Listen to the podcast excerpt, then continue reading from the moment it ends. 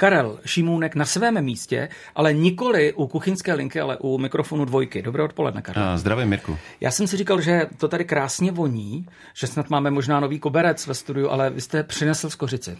Tu skořici, kterou běžně kupujete, vypěstovali někde v subtropickém pásmu, uhum. protože vlastně v dnešním době se pěstuje od Indonésie až po Brazílii, ale pochází z Číny. Je jenom jedna, nebo máme určitě nějaké základní druhy?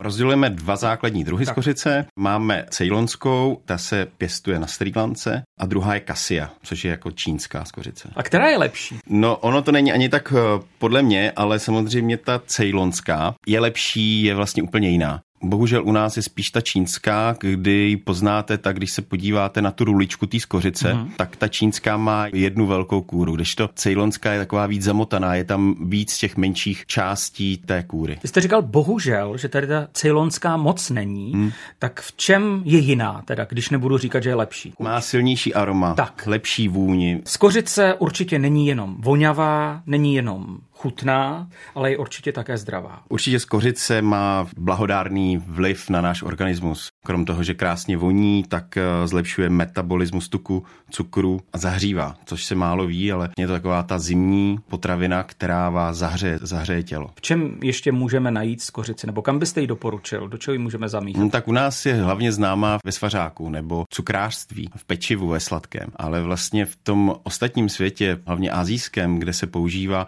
je běžná součást masitých pokrmů. V Indii se přidává do směsi koření. V Arábii to samé. U nás, když teplá kuchyně, tak maximálně do rajské. Necháme se třeba v budoucnu ještě inspirovat. Těším se zase příště. Já taky.